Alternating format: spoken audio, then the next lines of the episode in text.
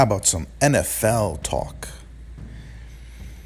How do you think your team did in the 2020 NFL draft as you're sitting at home in your chairs and you're watching all the Zoom podcasts and Zoom meetings and places that all these players were being drafted from?